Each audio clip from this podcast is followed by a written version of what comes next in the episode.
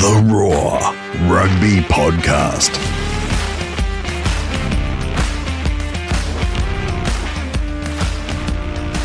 Hello and welcome to the Roar Rugby Podcast. I'm Brett McKay. We're here for another great week of rugby chat thanks to the roar.com.au, Australia's biggest sporting debate and your home of the biggest and best rugby discussion kicking around. Great to see so many of you sharing your rugby stories and memories, all in the all in the name of a day in union last week. It's a really nice initiative to help remind us what's great about our great game uh, and remember, if there's a question or an issue or anything you want us to tackle, just leave us a comment under the new episode page every Wednesday on the Roar and hit us up on the socials or wherever you get your podcasts as well. Joining me again this week uh, with no trips and no significant budget blowing to speak of. It's rugby wordsmith and observer from afar, Harry Jones. How are you, mate? How's it, Brett? I want to go philosophical with you today. Right. Here's something. I'm gonna I'm gonna lay it on you. There are many trees in the forest they are all different. None of them are the same, yet they are all beautiful. Actually, I, that came to mind because our boss, Tony, the mysterious Tony, uh, yeah. who directs everything we do and even implants words into us. Mm. He, he, sent pictures of to us this, uh, this week and it bothered me. He was in a place that had no trees. It was desolate. It looked like he had mm. been banished in the northern part of the Korean peninsula or something. yeah, the, uh, the, uh, the, the the part of the peninsula we don't talk about. Uh, well, this uh, there has been plenty to talk about. Another big week of Super Rugby Pacific in which we saw Moana Pacifica register their maiden win, and in the first instance of Golden Point for the season. Tries to find a way through. Turnover's good, and it's a big turnover for Moana Pacifica. They survived the raid, and now they'll look to turn the Hurricanes around.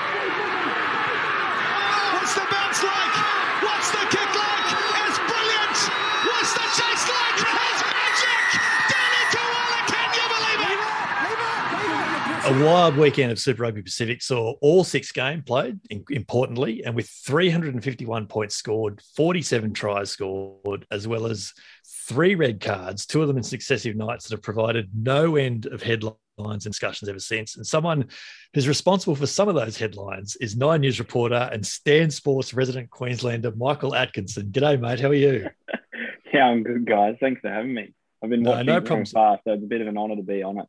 No problems at all. And we're going to get on to the cards very shortly. Um, we're going to get on to a bit of Reds Brumbies rivalry, and it's worth noting that both Atco and I are currently sporting jerseys, of which I'll pop a pop a uh, there it is. We'll pop a picture up on on the socials after after the event. Um, but we'll start with where we start every weekend. Michael, what stood out for you on the weekend? Uh, I think it'd have to be the Moana win, to be honest. I was mm. sort of not watching it in full because I was at work at the time, and had Stan going on one of my computers on the desk in the newsroom and um, just sort of was noticing score lines and thinking, you know, poor Moana, they look like they're putting up a good fight, but I kind of did think like, oh, they're in for another loss. And then someone messaged me and went, best game I've seen in a long time. And I had to go back and like scramble back. It was like, what happened? What happened?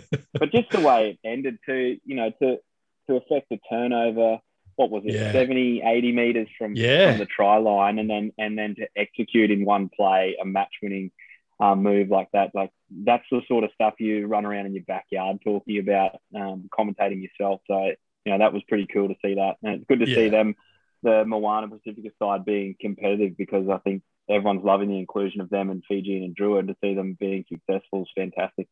Yeah, and it means they've run, they've won uh, in their third game as well, which is in line with yeah. what the Drua did as well, Harry. Which it's just, it's just, it's great to see. I think we expected the Drua to be pretty good from the start, but there was a few concerns about Moana Pacifica. Um, they had, they went they ran they ran the Blues close on Tuesday night as well. They went down 32-19 in the end in, in another makeup game there in New Zealand, but that was you know 19-12 with a try disallowed. It could have been could have been anything. So you know they're they're showing plenty, aren't they? Yeah, and, and they play such ball in hand. It's like you. I mean, you mm. have the same you have the same rugby ball in your hand right now as last week. So mm-hmm. I think it's the longest carry in Super Rugby history. but uh, no, Moana yeah. Pacifica, the, the games they play are the most physical Super Rugby matches that have ever been played since the South African teams left. Uh, they're smacking boys. Uh, the commentators sound genuinely shocked. I think it's, uh, but it's it's you know fair play hazardous. Uh, I'll tell you the, the guy that stood out was uh, Henry Time-Stowers for yeah. Moana Pacifica. I've never seen a guy play a better match than this. That one match, he can put it on his wall, frame it, uh, record it, show it to his grandkids. Uh, also, praise should go to the Hurricanes for um, removing Jordie Barrett so quickly with a head knock. It's mm. that's the way. That's the way to take care of your players. He's their best player. He's the most influential. They have every reason to keep him on anyway, um, but they removed him, and which is great. I mean, look at his brother suffering from coming to uh, coming back too soon sometimes. Yeah, um, and particularly yeah, no, since another brother of theirs was forced into retirement. Kane was was forced into retirement with concussion issues. So oh, it's oh, something that would be, that. yeah, yeah it, he he would predate. He's the older brother, I think. Um, our New Zealand listeners will correct this, no doubt. But you're right. They they acted quick, smart, and we want to see more of that for reasons that we will get into very shortly, no doubt. What else? Um, what else stood out for you, Harry? What, what else do you like? Yeah, I mean, so a lot of this is belief, and if you uh, you're the expansion team, you come in and you can win in your third game you have belief for the rest of the season. You, that's so critical. Instead mm. of uh, you know going through eight, nine matches, at some point you kind of hang your head. Now both of those teams are looking really smart. Um, mm. Your one of your boys, Nick Frost, took a look at him um, a while back on the Roar. I did a series of Chukka analyses where I took each lock, workhorse lock, and I just yeah. divided the game into eight. And I just said what every involvement you did, positive, neutral, or negative, and neutral is just you know a good play. And I looked at Nick Frost, and uh, I don't know. To me, he's the second coming of Rob Simmons. There's a compliment in there somewhere. I'm sure there's well, I, I see you guys, Rob Simmons played over 100 tests for the Lobby, so maybe that's the compliment in there. Yeah, yeah. As a Queenslander, like I'm like, you know what? It's, it's, I like Rob Simmons, but I knew exactly what Harry was saying. it's Look, like I'm throwing a... the ball into a into a loose rock. I see both of your jerseys, and I'm like, Rob Simmons. it could only have been better if at that point in time you pulled on a New South Wales jersey yourself. But I, I do I do like the analogy because because um, Rob Simmons' work rate was chronically underrated, and Nick Frost has absolutely taken his game to, to new levels this year. He's he's becoming that senior player that he promised to be back in his under nine and under 20s days when he was scoring tries from 60 meters out. He's his work around the field is great. His scrummaging is pretty good. His set pieces, his line out particularly is, is, is exceptional. Um, but he's doing plenty around the field, and it's been it's been great to see, no doubt about it. Um, we need to get on to the big talking point, and I've just loosely penciled it down as House of Cards because that's what the weekend was. Tom Banks obviously got his red card for the head-to-head contact, trying to prevent Tony Pulu scoring a try in the corner, which resulted in a penalty try. Dane Zander from the Reds uh, copped, uh, one for a shoulder to Ruan Smith's head in Brisbane. Uh, Zander out for three weeks, less one week if he applies to complete the head contact coaching intervention course. But Banks off with a warning. The foul play review committee found that it didn't reach the red card, thresh- the red card threshold. Uh, and then Nepo Laulala in the uh, the Blues Moana Pacifica game uh, was was sent off for, for a high car, a high shot on Tuesday night as well. Michael, well, let's let's start with Dane Zanders, Michael, because that looked pretty clear to me. I don't think there's been a lot of argument about his three weeks. That looked like a cut and dry, um, you know, yeah. high shot, six weeks down to three, as per judiciary standards these days. Yeah, that's it. And you can almost like cut and paste that line, can't you? Six yeah. weeks down to three. Yeah, I was sitting sideline of that game, and um, Brett, you know that I'd probably uh, teeter on the line of more like that's not a card type um, approach to rugby. Um, and like I've had to accept that that's the way the game's going on more than one occasion. But even I looked at that and went, mm, Dane's in trouble. And I, mm. I think that because, well, A, there was clear shoulder on head, um, clear, clear contact, like no question about that. Mm. And he was in a position to make a better tackle, as in he was yeah. coming forward and even from the side towards Ruan, where he could have got himself lower. Uh, yeah. And I don't think it was malicious. He and Ruan are actually really good friends, and I think he probably was trying to whack a good mate of his. Yeah. Um, but he had time to get lower. There was space to get lower. And when I looked at it, I was just like, that's going to be a red card. And that's the, that's yeah. acceptable. That's, and, I just thought, yeah, that's what's going to happen.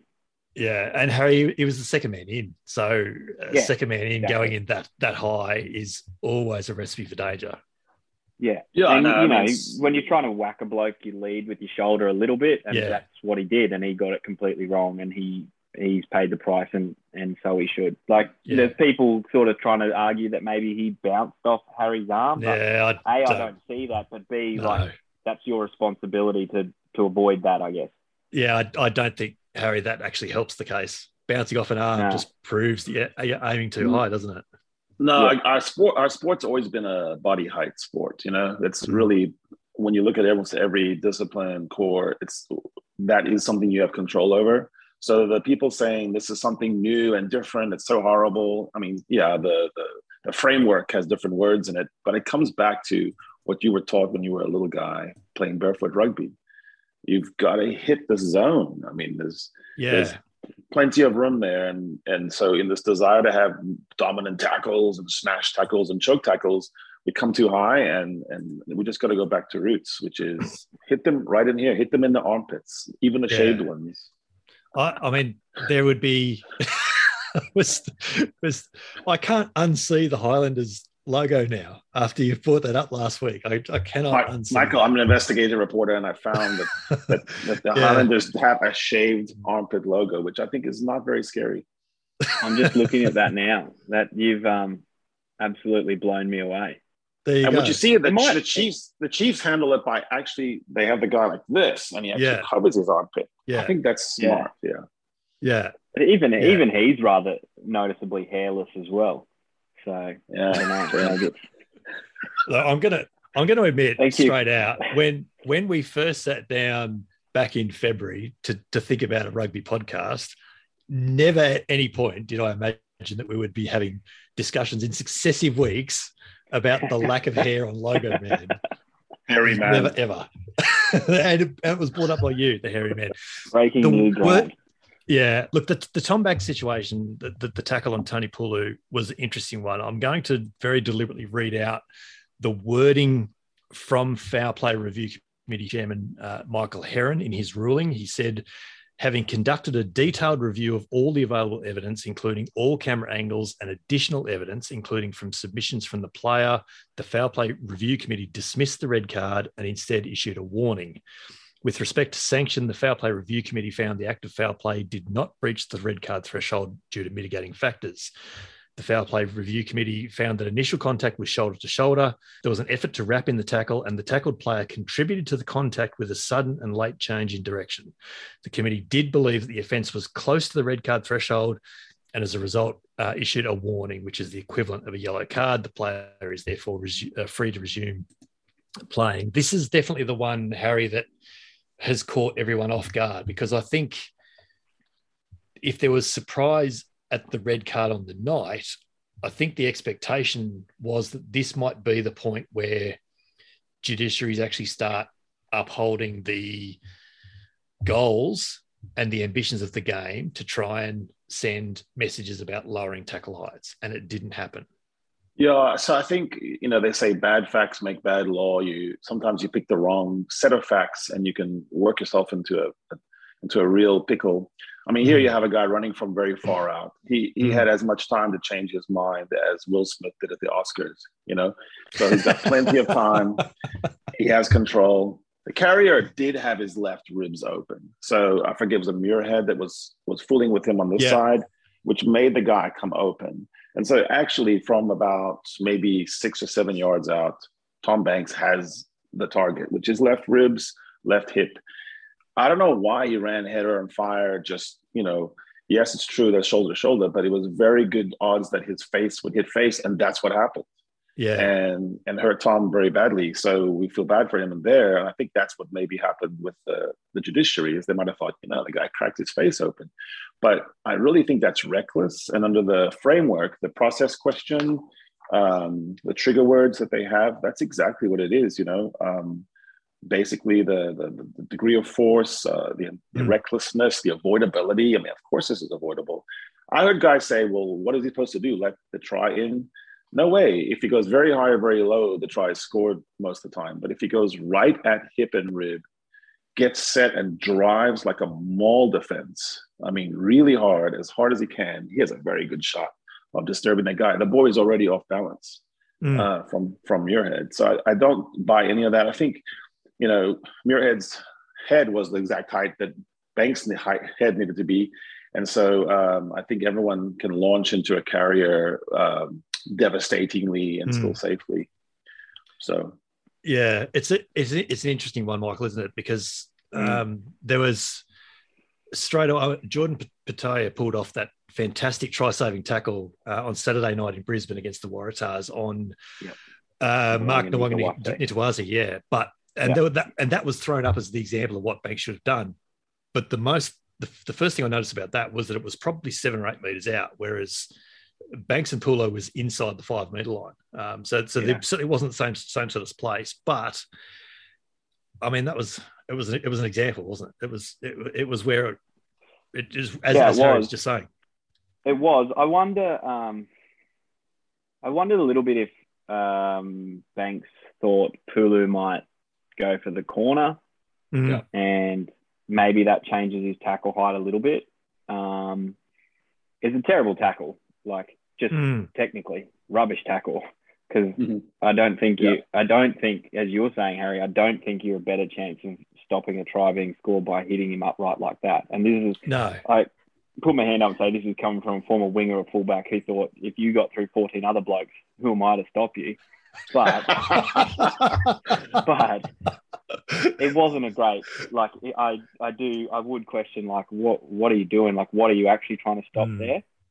there um and maybe the fact that it was a bit closer to the try line and not closer to the sideline affected his thinking mm. um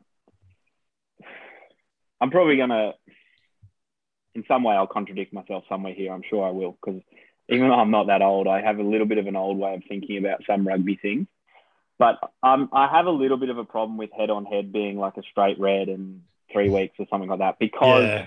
I think head on head is really accidental. And I know we're trying to discourage the tackler by you know enforcing penalties and um, that sort of thing. We were saying like, well, righto, like we know you didn't mean to hit him high or whatever, but we need to make you rethink your tackle. I kind of am a bit like, yeah, but a head on head clash is different to like you just didn't drop your shoulder and you've whacked him in the head. Yeah. I have no really any other way to explain it or justify it other than like there's something about a head on head clash that to me is not like I don't know, it's just so accidental in my yeah. mind. But it's not like thing I can't yeah, like Zan, if I go to Zander, for instance, different tackle, but Zander's yeah. trying to whack a guy and gets it wrong and, and puts his shoulder in his face. Banks there, was, there was in, there was intent really there, even if even if it wasn't a shoulder on the nose, there was intent there. Yeah, yeah. Um, but the thing that I really that blows my mind is like um, Harry sort of touched on there, and you did too, Brett, when you read out those words. If you go back and look at all the framework and you listen to what Angus Gardner said and everything, like yeah. they've actually followed it all. They followed it all yes. by the letter of the law. And um, I don't know if you saw today that um, I think he's in the UK, a lawyer by the name of Tim O'Connor, yeah, who loves his rugby as well. He like paints it out clear as day. Like it's been followed perfectly, and basically what the judicial panel has said is, no, no, that's wrong. So yeah. that's is, where it's confusing. Yeah, this is where it's, where it's interesting to me, and and we'll come on to the orange card concept in a second. Where it's interesting to me is that both Angus Gardner and the TMO and the ARs and the foul play review committee, they both followed their processes to the absolute letter. They, they went through every step of the way and they reached a different conclusion. So this is a classic case of two different groups yeah. of people looking at the same thing and seeing something different. And yeah. where it's confusing is they're both right if that makes if that makes sense. And, it, it, no, and that sounds it sounds crazy to to even think about that, but they have both followed their process. They've both reached a logical conclusion, and they're both right. But we're in yeah. this situation where it's really Harry, really, really yeah. strange, isn't it? I mean, look, the overall, I'm probably a little bit like Michael, Michael the Matador. Um, but I, I, I I'm, war- I'm wary of this of the changing of the fabric of our game, which has always been very um, uh, recycling, continuous, relentless. I don't want to bog down too much on repetitive uh, analyses, slow frame of contact. Yeah. It's horrible.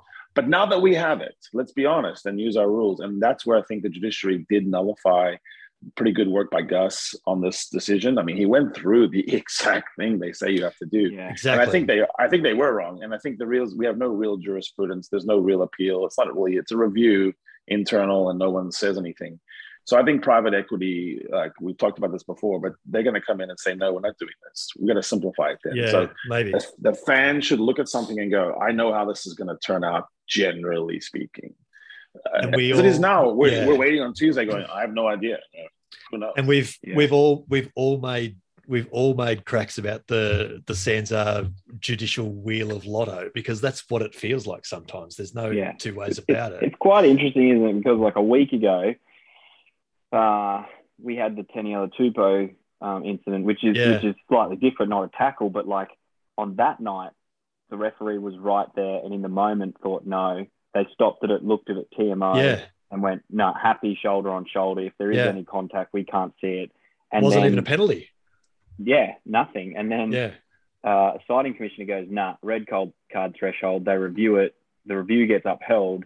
Then they fight it, and the judicial panel goes, no, wasn't red, wasn't yellow, maybe a penalty yeah. kick. Yeah. Yeah, it's a it's a, like it's a funny one. Too.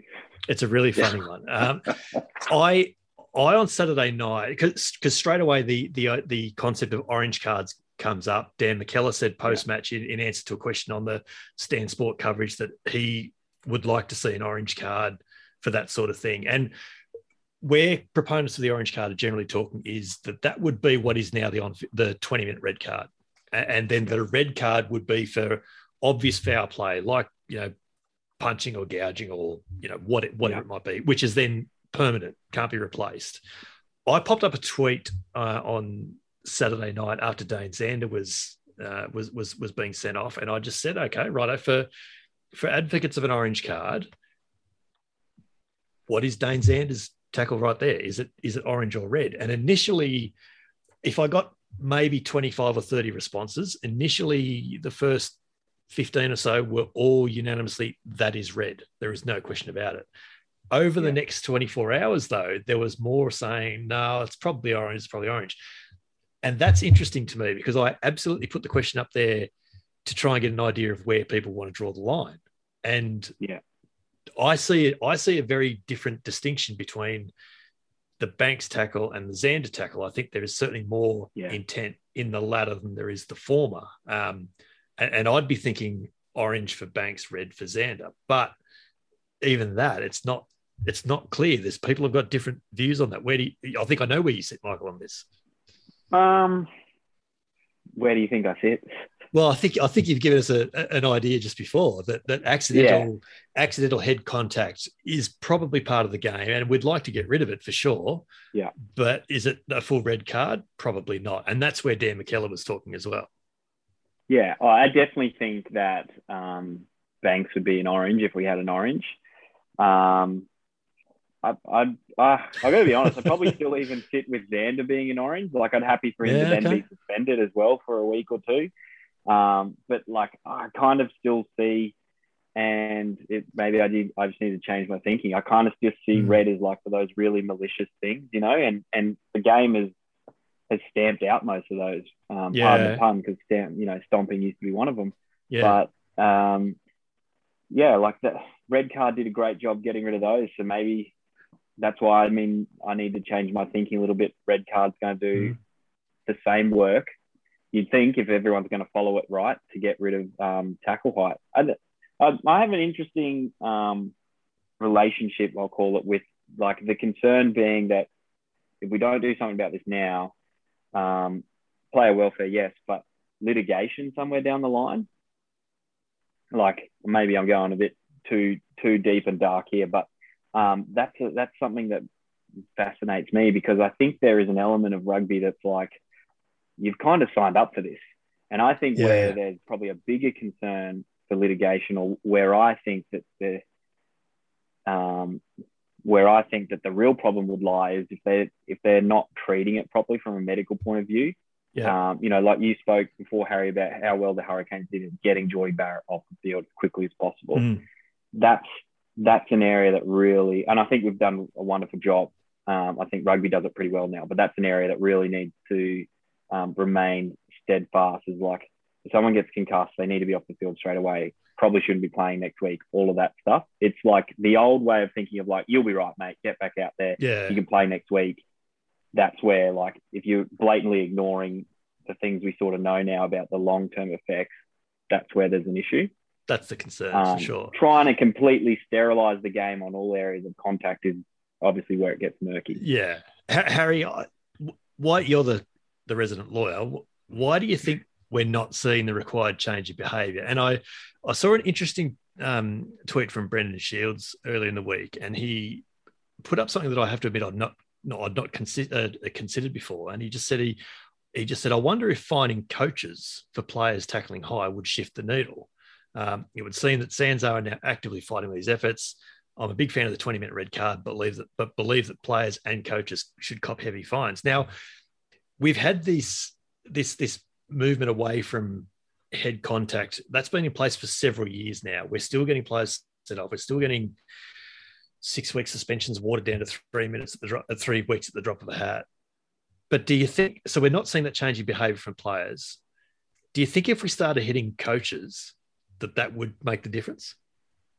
yeah, possible. No, so I think that is the issue, right? It's coaching tips when you try to yeah. analyze what is what is dirty, what is filthy, what is just accidentally rough.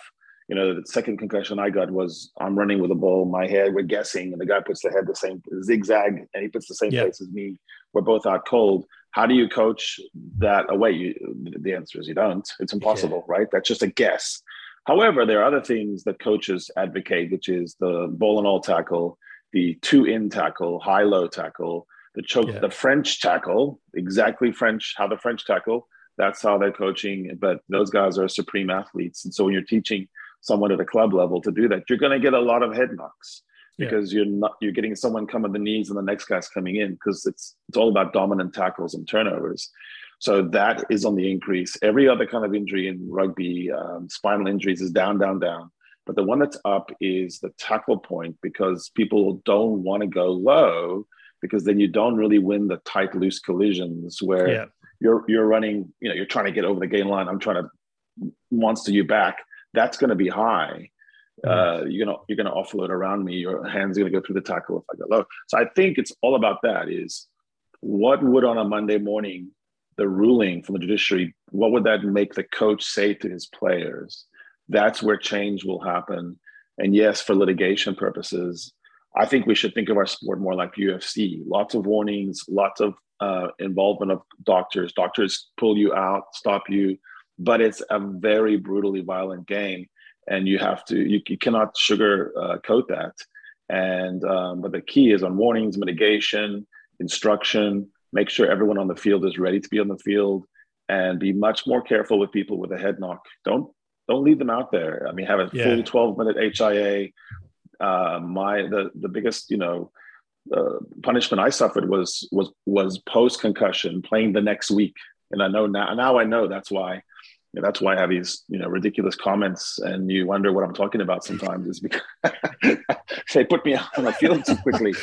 And I think that's the that's the serious that's the serious thing that World Rugby yeah. can look at is is I, I, don't think all the clubs are playing uh, by the rules on that issue. I think they push players too too quickly back into yeah. The and look, if you yeah yeah, it's it's an interesting discussion. It's one that we will almost certainly have again before the season's out. But we we do need to to get along to, onto this weekend coming, um, which includes the next iteration of a genuinely great rivalry. Rugby on the Roar. So, guys, um, I, I, was going to break this next bit up into two two parts, but realistically, what we're looking forward to this weekend, Michael, is quite simply Red v Brumbies Part Two.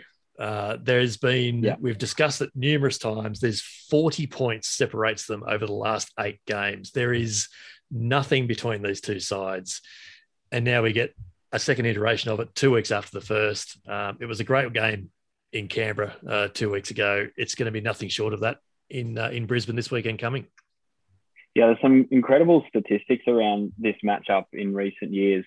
Um, I think one I saw yesterday is 14 of the last 15 games have been won by the home team, and with yep. the exception of um, with the exception of that that last home and away game in 2020 yeah, up here correct. the Reds won 27 27 8 maybe something like that yeah I think it was yeah I think or 26 7 I think it was something anyway like apart from that it's basically been like one try or one scoring um, involvement that losing bonus point every time yeah pretty much and you know we even saw two weeks ago uh, the Reds missing a few guys because they'd had that captain's curse or anything. Like I thought going down there, the Brumbies looking as clinical as ever as they have this year. I thought mm, this might be a bit of a pantsing. It might be a little bit of a wake up call, but for it to still be a four point difference and even you know the Reds were one play away from potentially winning it in the last minute as well. Like it's just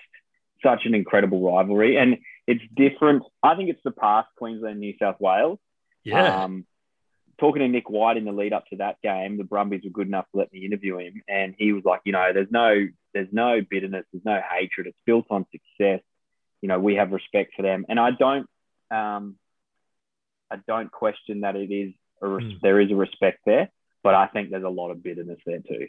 Like yeah. I think there's genuine when they get on the field, there's a hatred that bubbles from first whistle to last whistle, and that's part of what makes it so good. Yeah, uh, Harry, I spoke to to Dan McKellar before the first game for a, for an ABC Sport um, article I wrote, and he t- spoke in very similar terms. It's about respect, particularly there's there has actually been a lot of movement between the Reds and Brumbies, and so it is very much about um, shared success and and and and envied success, I think as well, because I think when the other team's been up when one team's been up, the other team's thought, well, hang on, we're not actually that much worse. So it's been really curious to see it build up over the years. From afar, how does it look? Because obviously, being here on the on the on the front line, to put it that way, it's it's it's going to be just one of the great games of the weekend and of the season. But from afar, how does it look to you? Yeah, I mean, I think I think from outside, it's always been the the Reds and the Tahs was considered the you know, kind of like the Blue Bulls versus Western Province, mm. Storm, Stormers Bulls, um, because of the, the, cultural differences and some of the animosity between the actual people.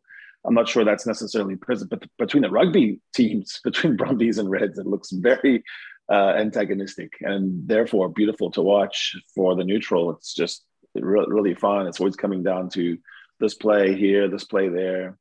Um, yeah, I think it's it seems like a home a home rivalry, though. It seems like the home team should should take the biscuits. Um, I do. I want to point out something for uh, was it Stan that's doing the presentation.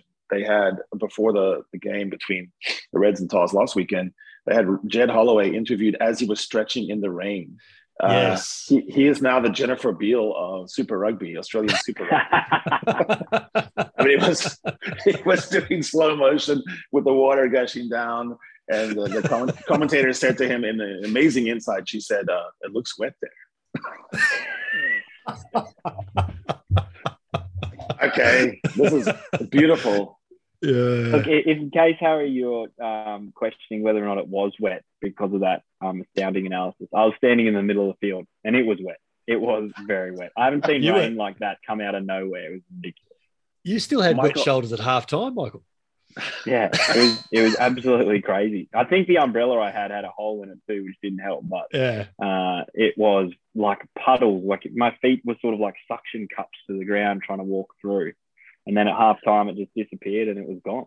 Yeah, hey, Michael, yeah, Michael, I wanted to I wanted to ask you. I know that last week, uh, week before, McWright was McWronged when he was pulled back and it wasn't it wasn't blown. But this time, this week, he got a free karma try. I mean, he literally just looked up the ball, yeah. and there was and he just scored. it was like Brett right oh, now with his ball; he could score. There's the line. Yeah, I think it took everyone by surprise. It, really interesting. Um, the the pullback that wasn't a pullback or wasn't looked at. Um, the referees, as they do, reviewed you know the whole game, and they reviewed that, and they conceded and communicated to the Reds that it should have been reviewed. It should have been a yellow card. But I think the Reds benefited from it not being a red card, a yellow card, because I think it would have been a penalty back on the 40 halfway. Yeah, yeah, yeah, about there. And instead, and then you know, yes, you face a 14 man team instead of 15, but you got to execute a really good kick to get close to the line. You got to execute a line out. You got to execute right. a maul, all that sort of thing. Getting a five meter scrum, much better platform. red stuffed it, but a much better platform. So, you know, one of those sort of like catch 22s, I guess. I don't think having Rodney Iona off the field would have made that much more difference. No, no, and it's a, it's a yeah, it's a really good point you make. I think they they they definitely end up in the better situation despite not getting the try, which seems like a funny thing to say. Look, um, look hmm. there there is it is it is a great weekend coming up, but from an Australian point of view, this is the game that we that we're all looking forward to very much. Um, Mick, th- thanks thanks very much for coming on. It's been um, been great to chat to you. It's been good to pump up the rivalry. It's been good to um, to to to get the to get the jerseys on. Harry must think it's weird to watch from afar, but uh, but been really really enjoyable chatting to you, um, and we'll uh, we'll have to have you have you back on before the year's out. Yeah, I'd love to. Yeah, I'm I, um pumped for this weekend. Like I think this rivalry is a really healthy thing for Australian rugby. I hope people tune in. I hope they flock to Suncorp um, because uh, it doesn't matter whether the rugby's um, slick or if it's a bit of a grind. It's always an incredible contest. So can't wait for Saturday. Lucky enough to be on the broadcast. So I'm really really excited. The Roar. Harry, Super Rugby round seven uh, is four games this weekend, plus a make-up game on Sunday. Fridays, Crusaders and Highlanders, and the Endrua and the uh, the Waratahs. Saturdays, the Blues and Moana Pacifica again, uh, and then the Reds and Brumbies on Saturday night. Uh, the Hurricanes and Chiefs uh, from round five will play on Sunday. It's going to be a really, really interesting weekend. Uh, the first weekend of, of, of buys, which come over the next uh, three weeks, as it turns out. Something I've been meaning to ask you, and I've even said that I want to ask you over the last however many episodes we've done. What are we up to? Episode eight. The United Rugby Championship, how, the South African teams, how are they going in the North this year? The last time I looked at the table, they were all sort of around mid-table, but when I look now, I can see that there is actually a little bit of movement. There's a couple of teams in and around sixth and seventh. Yeah, so it's interesting to be a South African fan. You have to watch so many matches from so many places in the world. Um, so you have, you know, Peter Toit and um, uh, Lukhanyo Am playing in Japan. You're gonna if you're gonna watch Louis or um, Faf de Klerk, you're gonna have to watch Sale Sharks. But the URC presents the Celtic teams coming down now, or mm. you know our guys going up, and actually they're playing head to head incumbents like Duane Vermeulen, Damian de Allende as playing against the young players. So the developmental league almost is the is the the locals. And so in the URC, you had some very nice matchups uh, this this past weekend. We had uh, number eight, one of the positions in South Africa that's a question mark because how long is Duane going to continue? Yeah. So the Stormers played Ulster. Ulster's a very good team. It came down to the wire. But you had uh, young Evan Roos. Roos is a big, strapping guy. He's uh, the, the best carrier in the URC. He, he mm. leads, I think, on effective carries, gain line, defenders, defenders beaten. Big guy, 6'4", um, about 120 kilo, kilograms. And he's up against Duane Vermeulen. Perfect uh, test for the young man. And he actually smashed him back in a tackle uh, put Duane on his arse, and then Duane fought back the rest of the second half when it came close. So that kind of matchup is imagining a, a Harry Wilson or a Will Harris, mm. um, but you know, but mean and malicious as shit. This is Roos, and uh, and with a Francois Steyn head of hair, and you know he's battling uh, guys like Elrigh Louw or Jasper Wiese, who I think is the, the kind of guy who sharpened his mind by narrowing it. And then we have Dayimani, we have Buthelezi, we have a lot of you know guys. Augustus vying for the number eight. Who's going to be the next number eight? I'm not convinced it's Wiese. So for me, watching Roos was great to see him play uh, Thor, and he was he defends like he's possessed. So you watch these teams coming up; they're really motivated to play against their idols. Um, and yeah, Stormers are number six, I think. Sharks number eight, Bulls seven, but they have a yeah. game in hand. So actually, they're probably about four, five, six. Uh, and, and it looks like to me that by the end of the season, they'll all three be in the top um, top five. Yeah. yeah. yeah. So on the yeah on the weekend, as, as you say, Stormers beat Ulster. Um, the Lions, who have been struggling a little bit, uh, had a big win over Ospreys, and and Bulls gave um, gave the Dragons a bit of a touch up. Uh, the Sharks copped a touch up to Edinburgh though in a very yeah. wet Durban. Uh, from, yeah, that was uh, that was surprising. That was surprising because the Sharks are loaded with Boks. That's the yeah. one domestic team that actually does have uh, all the Boks. Um, but we'll see. I think they'll come right. But yeah, you, you really have to watch you have to watch games from so many different time zones and places to actually track the Bok fortune. Good. Mm. The good news is like Eben Etzebeth was man of the match um, this weekend in Toulon with Cheslin Kolbe. Uh, so there's some signs of life in the Bok mm. setup, and we're looking forward to uh, to the to the, the winter. Yeah, and they've been they're competitive up there in the the old the Pro 14. Let's what, what call it what it was. Um, they, are certainly competitive, and and they're gonna they're certainly going to be challenging. So yeah, we'll certainly we'll certainly touch base with that. You have to remind me more often to talk about South African teams. That's your that's your project from here on. Next week we have secured a very special guest, uh, one that Harry's been working on in the background, and one which we hope will become a bit of a regular on the pod. We can't wait for it, uh, but that is episode eight of the Roar Rugby Podcast done. You can find both Harry and I on the socials, and don't forget to have your say and leave any questions on the Roar when the new episode page drops, uh, and don't forget to check out another week of Super Rugby tipping, where after a reasonably straightforward round six, it looks like it's going to be a little bit more difficult for us in round seven. Uh, on the chart front, I can tell you that we're a bit of up and down in Hong Kong and Singapore. It looks like the Norwegians have gone off us, but we're back in the top 10 of the Australian Rugby podcast, which is great news. The pod is on all the major platforms now. So, like, follow, subscribe, do whatever you need to do to ensure the new episode drops into your notifications as soon as it goes live. It's the Roar Rugby Podcast with me, Brett McKay, and Harry Jones every week on the roar.com.au, Australia's biggest sporting debate and the home of all your favourite rugby analysis and opinions. Thanks for listening. We're back in your ears next week.